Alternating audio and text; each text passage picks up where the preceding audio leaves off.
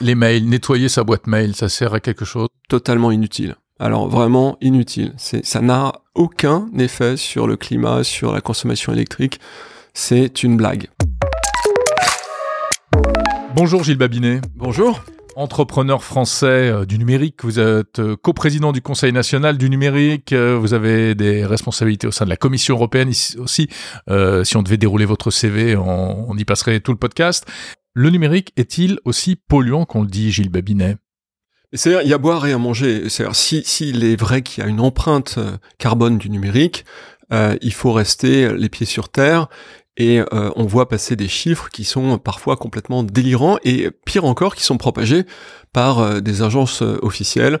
En France, on a des chiffres de l'ADEME par exemple qui n'ont pas été retirés de leur site web qui évoquent 35 grammes de CO2 par email. si vous étendez ça à l'année en prenant en compte le nombre de mails qui circulent en France, vous êtes aux alentours de 2,5 gigatonnes. La France émet 440 millions de tonnes euh, donc vous seriez euh, euh, aux alentours de 5 à 6 fois ce, ce, ce, ce chiffre-là, donc ce qui montre bien que le chiffre est absurde. Euh, voilà, et, et, on a à répétition des chiffres de ce type-là. Et ces, ces chiffres sont euh, perpétués, répétés dans les médias régulièrement en plus. D'une part, c'est des chiffres qui sont anciens puisque c'est une euh, un chiffre, je crois, qui date d'une étude de l'ADEME qui, qui, date de 2011 et euh, qui sont répétés, amplifiés, parfois distordus, et donc on entend tout et n'importe quoi. C'est une caractéristique qui, je crois, est très spécifique à la France. C'est-à-dire que quand je voyage euh, à l'étranger, on, a euh, des critiques à l'égard des émissions de CO2 du numérique, mais on n'a pas cette distorsion des faits aussi marquée. Mm. Mais c'est quoi les vrais chiffres, on va dire? Alors la vraie consommation du numérique. Est-ce que le numérique est plus polluant que euh, l'aviation, par exemple? C'est à peu près équivalent. Euh, alors c'est c'est probablement moins polluant pour une raison simple, c'est que il y a un effet démultiplicateur physico-chimique des, des émissions de CO2 en haute altitude, des traînées d'avions on considère que l'avion émet aux alentours de 2,5% du CO2 total émis, mais que son effet sur le chauffement climatique, c'est plutôt aux alentours de 6 à 7%. Donc c'est très important. Mhm. Euh, alors que les externalités du numérique, on les connaît pas très bien, mais elles sont probablement positives par ailleurs. Euh, il y a tout un tas de choses que le numérique permet qui économisent euh, des émissions de CO2. Quand vous remplissez mieux des camions, des trains, même des avions, mais finalement vous vous optimisez et donc vous émetteriez plus si vous n'aviez pas des plateformes numériques. Mais est-ce qu'on arrive vraiment à avoir une vision euh, de tout cela? Parce qu'on a l'impression que c'est une complexité sans nom. Enfin, non, on a on a des, des, des débuts d'études sur les externalités. Il y a il y a je veux dire, il y a de tout. Hein. Il y a l'effet rebond, le fait que les plateformes euh, Expedia, Booking, etc. nous permettent de plus facilement voyager. C'est une forme d'effet rebond. Ça accroît les émissions de CO2 euh, de façon tout à fait nette et on pourrait imputer ça au numérique euh, clairement. Mais on est aussi dans un monde où tout est gratuit, c'est-à-dire où euh, on ne paye pas les externalités, on ne paye pas le carbone. Si on commençait à payer le carbone, on mettrait le numérique au service de la décarbonation et là on verrait sa puissance. je pense que derrière les moyens de production d'énergie, donc production d'énergie électrique entre autres, eh bien, le numérique est le deuxième outil euh, immédiatement pour décarboner. Hum, alors, on va parler de ce que le numérique peut apporter, mais juste avant, si on reprend quelques points euh, clés dont on a beaucoup parlé ces derniers temps. Par exemple, on nous a dit il faut couper le Wi-Fi, couper la box à la maison. Euh, ça a un sens selon vous? C'est très marginal hein, quand vous savez que l'énergie, l'électricité française, elle est très largement décarbonée, elle est quasiment huit fois moins carbonée que la moyenne mondiale.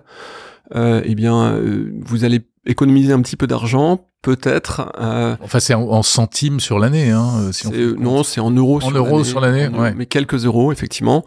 Euh, mais en matière de décarbonation, c'est quasiment, c'est rien en fait. Mhm. Si vous avez euh, de l'eau chaude qui vient d'un chauffe-eau à gaz, euh, le fait de raccourcir vos durées de douche euh, de quelques secondes aura incomparablement plus d'effet que de couper votre box. Mhm. Euh, les mails, nettoyer sa boîte mail, ça sert à quelque chose? Totalement inutile. Alors vraiment inutile. C'est, ça n'a aucun effet sur le climat, sur la consommation électrique. C'est une blague. D'autant plus que on va consacrer du temps à faire ça, donc on va consommer du, du débit, internet, etc. Vous allez surtout vous fatiguer, mais ça n'a pas d'impact euh, sur. Je pourrais développer un pour expliquer pourquoi, mais et, et c'est la même chose sur euh, l'utilisation des ressources euh, sur les plateformes, c'est-à-dire que si vous mettez tout dans le cloud, Euh, le, le, stockage est très optimisé pour des raisons qui seraient longues à développer ici, mais très efficace énergétiquement. Mais quand même, les data centers, vous parlez du cloud, les data centers, bon, euh, on sait bien que ce sont aujourd'hui des gouffres énergétiques. Oui, c'est vrai, mais c'est pas le stockage. Le stockage a un, un, coût énergétique qui est extrêmement faible, euh, parce que en deux mots, hein, vous avez différents types de stockage. Vous avez du stockage qu'on appelle in-memory, c'est dans la mémoire des, des semi-conducteurs de votre ordinateur. Derrière, vous avez des systèmes qui sont sur des, des, disques durs assez particuliers. Et puis derrière, vous avez des stockages sur bande. stockage sur bande, c'est très lent, c'est long d'accès, mais d'un point de vue quantitatif et énergétique, c'est incroyablement efficace. Et la très grande partie de votre mur Facebook si vous commencez à dérouler et stocker mmh. de cette façon-là. Donc, n'imaginez pas que ça consomme de l'énergie. Mon mur Facebook est stocké sur des bandes magnétiques, c'est ça que vous dites, Gilles Babinet? Ce sont les gens de Facebook qui me racontaient ça eux-mêmes. Mais c'est incroyable. Euh... Oui, et sur une bande qui fait, je sais pas, mais quelque chose comme 7 ou 8 cm de large, euh, et qui fait plusieurs euh, centaines de mètres de long, vous stockez des quantités d'informations qui sont des centaines de disques durs. Ouais, et on peut imaginer que c'est pareil chez euh, Google, sur YouTube, etc. Tout le monde fait ça. Ouais, bah oui, c'est une manière d'alléger un peu la charge finalement. Bah, vous me rassurez, je, je, je, vais avoir moins de scrupules à produire de l'audio, de la vidéo, etc. Oui, en revanche, ce qui consomme de l'énergie, c'est les usages, par exemple, d'intelligence artificielle euh, où vous avez des, des, des, calculs qui sont assez intensifs. Plus vous personnalisez euh, les recommandations, notamment dans les réseaux sociaux, plus vous allez euh, faire appel à des ressources euh, consommatrices. Là, euh, c'est à la fois du hardware et puis de l'intensité énergétique. Il y a la partie stockage de données et puis il y a la partie traitement, calcul en fait. le, le, le, cloud actif, enfin véritablement. Exactement. Et ça, ça c'est mm, très clairement, hein, c'est quelque chose qui est énergivore. Mais dans ce que moi j'observe, euh, il y a effectivement ces data centers qui sont des gros consommateurs, et je pense que aujourd'hui il y a des arbitrages qui sont faits sur les niveaux de personnalisation en fonction de la quantité énergétique et l'intensité hardware. Euh, à cet égard, mais quand vous visitez un data center d'une grande banque, ce qui vous stupéfait vraiment, réellement, c'est la faible intensité des équipements. C'est-à-dire que moi, j'étais dans le, data center d'une grande banque il y a quelques mois, et on me montre toute une allée, et on me dit, bah, ça, c'est le CRM. Or, le CRM d'une entreprise, je peux le faire tenir sur un laptop, pour ainsi dire si c'est bien fait. Euh, si c'est bien donc, donc là, c'était mal fait, ça que vous voulez dire? Oui, là, je pense qu'il y a un enjeu. Ouais, ouais. ouais. Euh, je, je, lisais il y a pas très longtemps, utiliser ce qu'on appelle du cloud public par rapport du cloud privé. Est-ce que ça peut avoir un impact, ça, ça d'après vous? C'est-à-dire qu'en fait, on partage plus les ressources. C'est vrai et c'est faux. C'est-à-dire que oui, c'est ce qu'on observe. Vous avez une optimisation. Euh, des data centers qui deviennent avec, avec, des niveaux de performance très élevés, notamment sur les, aspects de, de, climatisation, de d'affectation de la CPU, l'usage du travail des, des ordinateurs. Euh, c'est tout à fait vrai, mais on, on, se rend compte que dans certains cas, vous avez un peu des marteaux pour écraser des mouches. C'est-à-dire que vous utilisez des ressources qui sont euh, en mode SaaS et que vous n'avez pas optimisé parce que justement vous les utilisez en mode SaaS. Si vous les intégrez, je pense notamment à des ressources d'intelligence artificielle ou des choses comme ça, vous les passez ce qu'on appelle en edge. C'est le fait d'avoir euh, un, un, travail qui est le plus proche possible de l'endroit où on en a besoin et on se rend compte que euh, le hedge, paradoxalement, euh, plutôt que de centraliser, permet d'avoir une certaine économie de moyens. D'accord. Donc c'est du c'est du cloud plus proche, c'est ça? C'est des. C'est plus du cloud, c'est du traitement au niveau local. Imaginons par exemple que vous ayez. Euh... Bah ça revient un peu à l'informatique de d'avant, alors non? Ouais, ouais, ouais, ouais. Maintenant, les, les, caméras, par exemple, elles suivent les individus dans les aéroports automatiquement. Le traitement est fait localement. Il n'est pas envoyé sur le cloud pour qu'on dise tourne à droite ou tourne à gauche. Et ça, ça a une certaine économie dans certains cas. C'est la même chose pour les robots dans les usines. Ouais, bien sûr. C'est un peu comme les assistants vocaux, même les smartphones qui aujourd'hui sont capables de faire de la reconnaissance vocale avec les ressources qui sont embarquées. Exactement. Et là, vous êtes sur des systèmes qui sont très, très pas interprétés, qui sont vraiment conçus spécifiquement pour ce type d'usage, vous n'avez pas dix couches de logiciels qui fait que c'est très efficace. Oui, c'est ce que vous dites rejoint euh, ce que disait également euh, Luc Julia que j'interviewais euh, oui. il y a quelques temps en disant qu'avec le cloud, on a c'était tellement facile qu'on a fait des bêtises, on en a abusé d'une certaine manière. Exactement. On a des architectures qui sont complètement délirantes pour des usages qui sont euh, pas du tout optimisés. C'est beaucoup euh, du travail de codeur, donc euh, de l'ingénierie. on arrive à avoir des niveaux d'économie, mais aussi d'ailleurs ce qu'on appelle le FinOps, c'est-à-dire l'affectation financière des ressources dédiées au calcul. On se rend compte que dès qu'on commence à creuser un peu, on, on fait des optimisations qui sont de facteur 10, 100 parfois. Donc la réduction du poids euh, environnemental du numérique passe par les mains des codeurs. Très largement. Gilles Babinet, vous avez commencé cette interview en, ayant des mots très durs à l'encontre de l'ADEME, euh, l'agence euh, officielle gouvernementale qui diffuse tous les chiffres qui circulent à droite à gauche sur eh bien l'impact environnemental de nos activités. et vous vous dites ces chiffres sont faux. C'est violent ça Écoutez, l'ADEME est une très belle agence qui a des missions euh, qui sont absolument essentielles dans la mm, transition énergétique de ce pays, mais je, ne peux que constater que, euh, malgré les critiques, ils conservent des chiffres euh, faux en ligne. C'est vrai d'ailleurs pas uniquement que pour le numérique, je l'observe aussi pour le nucléaire, où il y a tout un tas de chiffres qui sont extrêmement contestés. Le, le, plus basique étant la quantité d'émissions de CO2 du, du nucléaire, sur lequel ils ont continué à avoir des chiffres qui sont faux, qui sont maintenus en ligne. Et ils le savent. Mais c'est quoi? C'est un, un dérapage vers une forme de militantisme? Je crains que ce soit ça. Je pense que c'est une agence qui n'est pas sous contrôle. Pour l'instant, d'ailleurs, elle n'a pas pour l'instant de directeur. Euh, et euh, vous avez des gens qui euh, confondent la fonction d'agent public et la fonction de militant. Et euh, malgré tout, toute notre vision du, du poids euh, énergétique du numérique, enfin, et de, de, de, toutes les questions énergétiques, en fait, passe par ces, ces par ces chiffres-là. Quelles sont les autres sources d'informations, du coup, auxquelles on pourrait faire confiance? Alors, il y en a une que je trouve très crédible, qui est l'Agence internationale de l'énergie, euh, qui a fait à la fois des travaux sur le numérique et sur euh, le nucléaire, euh, et qui a des, des, des chiffres qui sont malheureusement assez différents de ceux de l'ADEME, ce qui est dommage. Qu'est-ce que vous lui reprochez en ce qui concerne le nucléaire?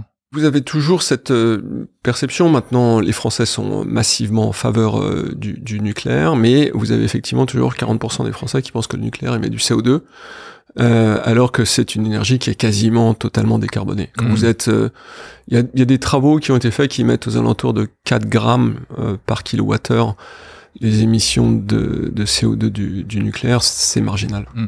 Bon, alors là, on s'écarte un tout petit peu du, de l'aspect numérique, mais malgré tout, c'est très lié, puisque effectivement, euh, l'électricité en France, c'est soit 70% de nucléaire. Euh, la perception, enfin, les, les, les, les discours aujourd'hui publics restent très anti-nucléaires. Il y a une diffraction effectivement entre le, le corps politique, euh, les médias et euh, la population, puisque le dernier sondage évoquait, je crois, 78% des Français qui sont désormais euh, soit neutres, soit favorables au nucléaire. Mhm. Euh, et euh, on, on, voit bien que ça n'est pas le cas dans certains médias euh, à cet égard. Il y, a, il y a quelque chose qui est, euh, je crois, une forme de militantisme décroissant, euh, très marqué au sein de, de, de, ces acteurs, et je vous avoue que ça me laisse parfois un peu pantois parce que d'abord ça s'oppose à la science, à ce que dit la science hein, à cet égard, euh, et puis au-delà de ça, ça ne reflète pas ce que pense euh, l'opinion. Oui, mais enfin, le nucléaire, euh, il reste quand même une énorme épée de Damoclès euh, avec le risque nucléaire qui, qui effectivement est, est, terrifiant. Oui, mais toute forme d'énergie vient avec des inconvénients. Vous faites des barrages, c'est la, la, source d'énergie qui fait le plus de morts. Hein. Les barrages, c'est assez décarboné, moins que le nucléaire, mais voilà.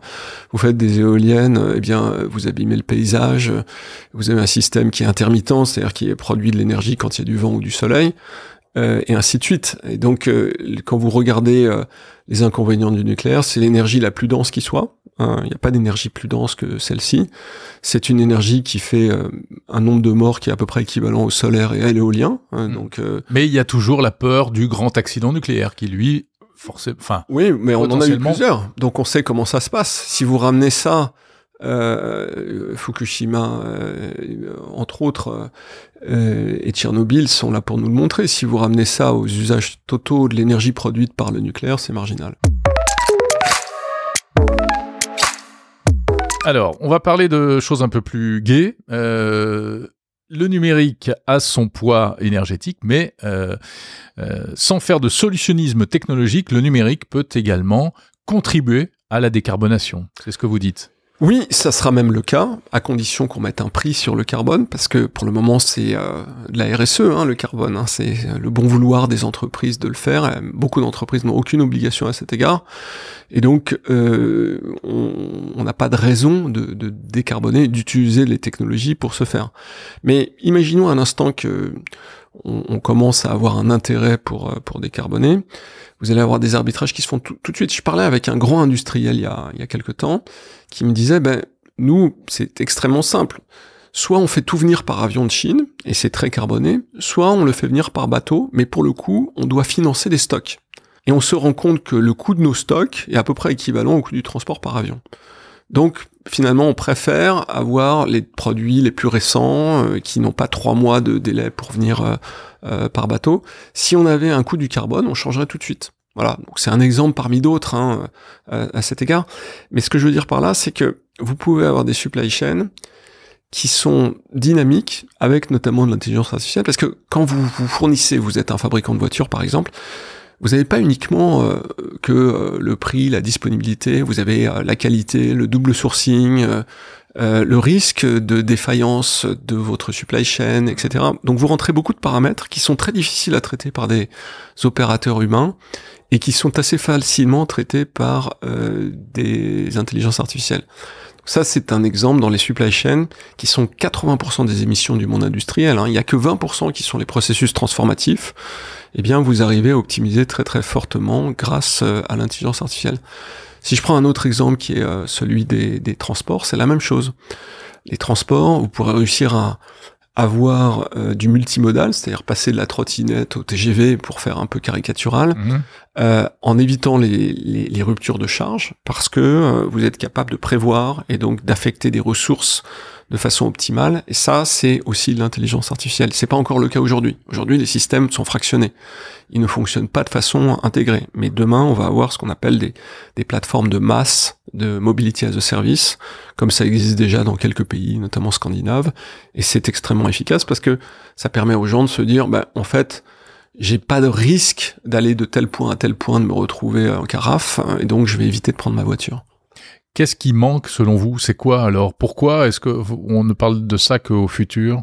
Bah, la première chose, c'est un prix du carbone, parce que euh, il faut qu'il y ait un intérêt économique à faire ce type de plateforme et euh, Donc c'est-à-dire pour qu'on comprenne bien, c'est un, c'est quoi un impôt euh, carbone, un, un, coût du, un coût de la tonne. C'est qu'on augmente les taxes sur l'essence et le gasoil pour commencer. On sait les problèmes que ça peut représenter, hein, voilà.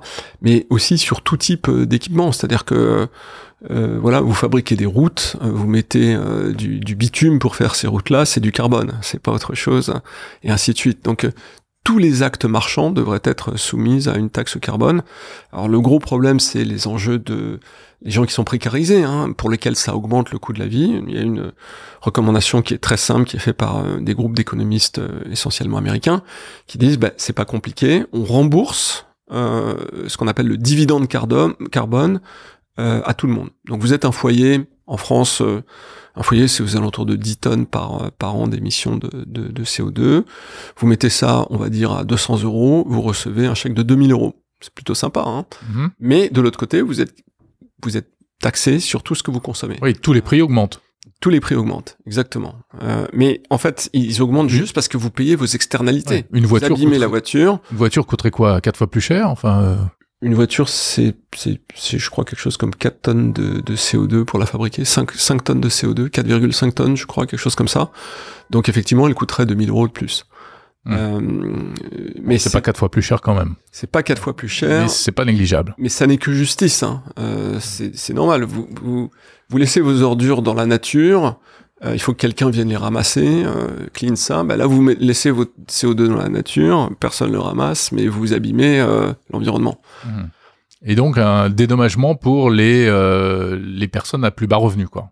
Exactement. Alors vous pouvez soit dédommager tout le monde, et puis dire je vais affecter une partie du, du, du, des taxes carbone à la décarbonation justement, soit effectivement faire quelque chose qui ne concerne que les bas revenus. Hmm.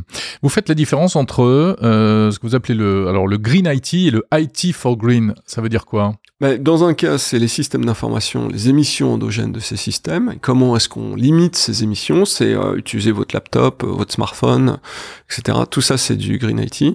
Et le IT for Green, c'est les externalités positives ou négatives que produit ce, ce, ce système d'information. Donc dans les négatifs, c'est euh, le fait que c'est devenu tellement simple d'acheter un séjour euh, en Turquie que bah, vous le faites plus. Ça, c'est le fait que les avions coûtent moins cher, qu'on a industrialisé les systèmes d'information euh, dans les hôtels, et puis que la façon dont vous réservez est beaucoup plus facile qu'auparavant. vous n'avez pas à aller dans une agence de voyage. Vous êtes le soir en train de vous dire tiens si j'allais passer un week-end de trois jours euh, à Mamet. C'est ce qui encourage le, tourisme de masse. Quoi, Exactement. Et, ça, c'est une catastrophe pour l'environnement. C'est-à-dire que, imaginons que vous alliez passer euh, trois jours à Mamet, vous êtes très facilement aux alentours de 2-3 tonnes. C'est euh, la moitié de votre empreinte carbone. Donc euh, c'est pas terrible si vous le faites trois fois. Oui, si vous le faites trois fois dans l'année, vous avez explosé votre empreinte littéralement. Donc ça, ça, euh, c'est quelque chose qu'il faut arrêter en réalité, euh, et euh, de fait mettre des coûts carbone là-dessus, ça va renchérgir ce genre de choses. Moi, je pense qu'il faudrait un coût qui a évolué très rapidement d'ici 2030 aux alentours de 300 euros la tonne. donc vous voyez bien que l'économie de ce système ne fonctionnerait plus. c'est fini les billets d'avion à quelques centaines d'euros. Hein. Exactement. Et ça, c'est de la technologie. C'est-à-dire que euh, pour réussir à capter ce qu'on appelle le scope 3, c'est-à-dire euh, non pas les émissions que vous faites en tant qu'acteur économique, mais celles de ce que vous sous-traitez, ce que vous achetez à l'extérieur, eh bien c'est très compliqué. Ça veut dire qu'il faut des systèmes qui sont très intégrés, des ERP qui sont très très solides et qui vous permettent de ramener le carbone de vos fournisseurs. Ça va arriver, euh, mais il faut sans doute que le régulateur accélère un peu si on veut que ça arrive avant 2030. Merci Gilles Babinet.